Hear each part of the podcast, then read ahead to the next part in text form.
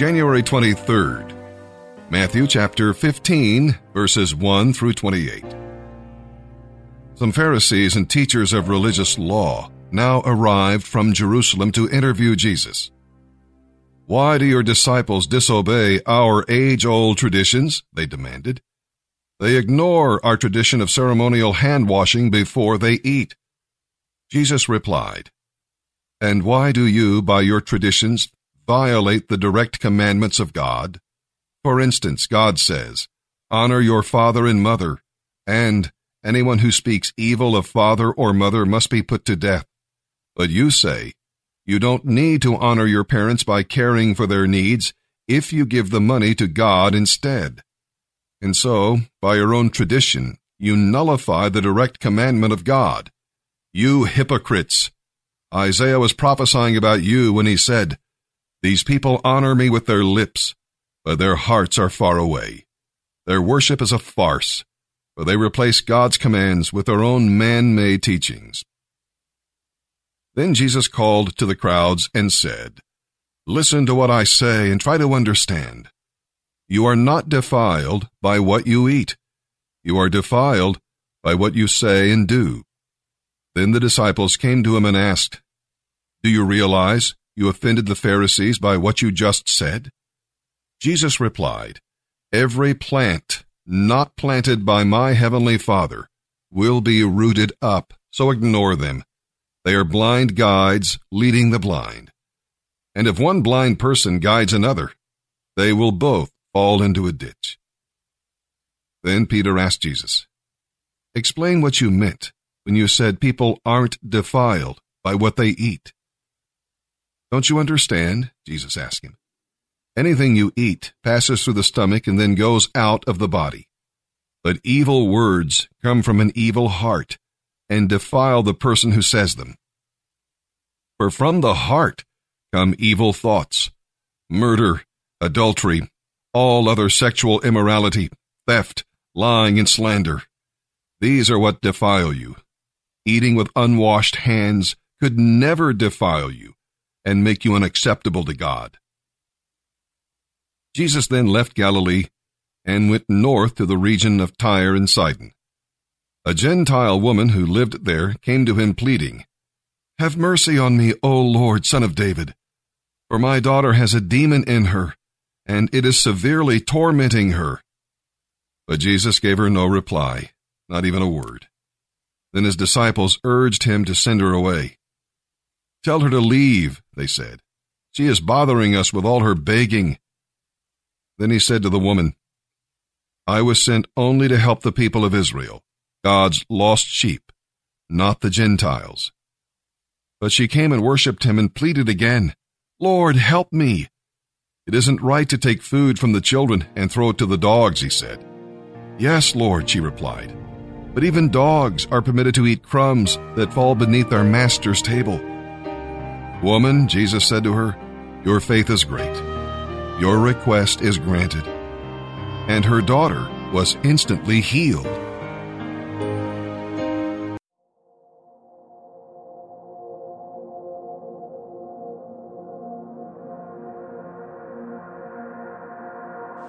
This week's Bible meditation, 2 Corinthians 7:10. Godly sorrow brings repentance that leads to salvation and leaves no regret, but worldly sorrow brings death.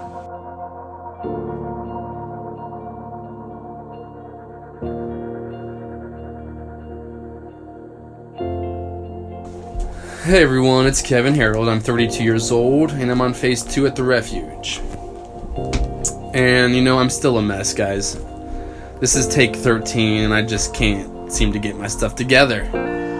It all, uh. You know, today's not been a good day. I've uh, had a rough day today. Um, you know, but I have a good support system here. People actually care and are invested in you. And that's something that I haven't really ever had. Um, uh, before I even got here, I was pretty lonely, pretty beaten, um, but I was completely content doing exactly what I was doing, day in and day out, going to work, coming home, getting high, going to work, coming home, and getting high, doing the same thing every day, and I was completely content with that. I had uh, no goals, no dreams, no hopes, because I didn't think I was going to um, live to be this old, to tell you the truth. I was uh, just pretty much skating by, just waiting for the inevitable death, um, just chasing substances, chasing the grave, not really chasing any hopes and dreams. Uh, and I had uh, gotten to the point where I was not leaving the room. I was just locked in my parents in my room in my parents' house, 32 years old, taking full advantage of them, living scot free, no bills, no rent, using all of my money for drugs. And uh, it got to the point where I stopped even going to work and just staying in the house, staying in the room, only leaving to uh, to re up.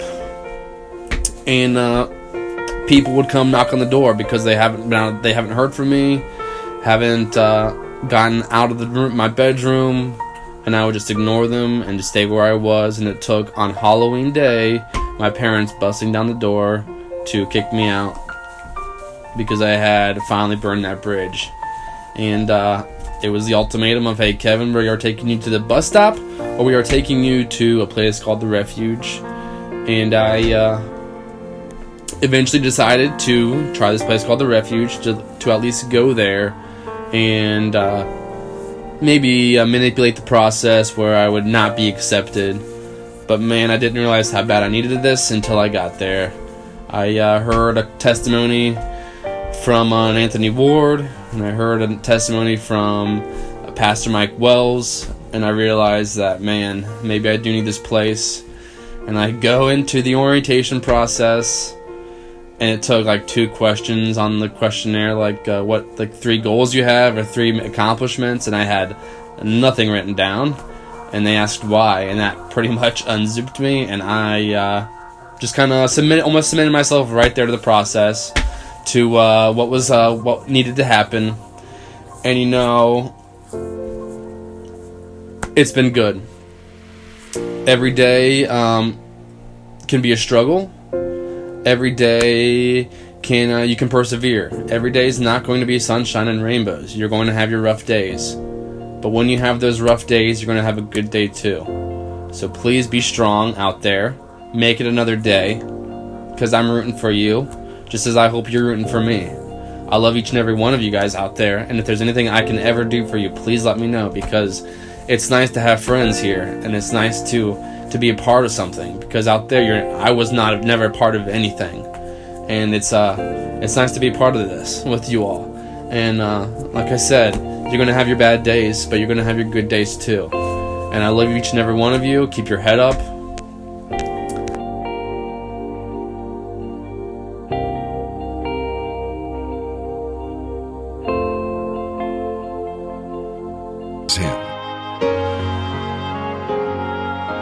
Psalm 19, verses 1 through 14. For the choir director, a psalm of David. The heavens tell of the glory of God. The skies display his marvelous craftsmanship. Day after day, they continue to speak. Night after night, they make him known. They speak without a sound or a word. Their voice is silent in the skies Yet their message has gone out to all the earth, and their words to all the world. The sun lives in the heavens where God placed it. It bursts forth like a radiant bridegroom after his wedding. It rejoices like a great athlete eager to run the race. The sun rises at one end of the heavens and follows its course to the other end. Nothing can hide from its heat. The law of the Lord is perfect, reviving the soul. The decrees of the Lord are trustworthy, making wise the simple. The commandments of the Lord are right, bringing joy to the heart. The commands of the Lord are clear, giving insight to life. Reverence for the Lord is pure, lasting forever. The laws of the Lord are true, each one is fair. They are more desirable than gold, even the finest gold. They are sweeter than honey, even honey dripping from the comb. They are a warning to those who hear them, There is great reward for those who obey them. How can I know all the sins lurking in my heart?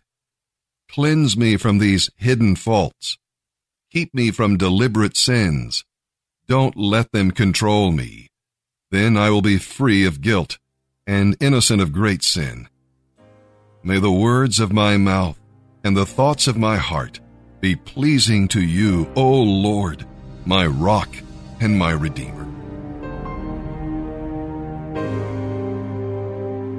Proverbs chapter 4, verses 14 through 19. Do not do as the wicked do, or follow the path of evildoers.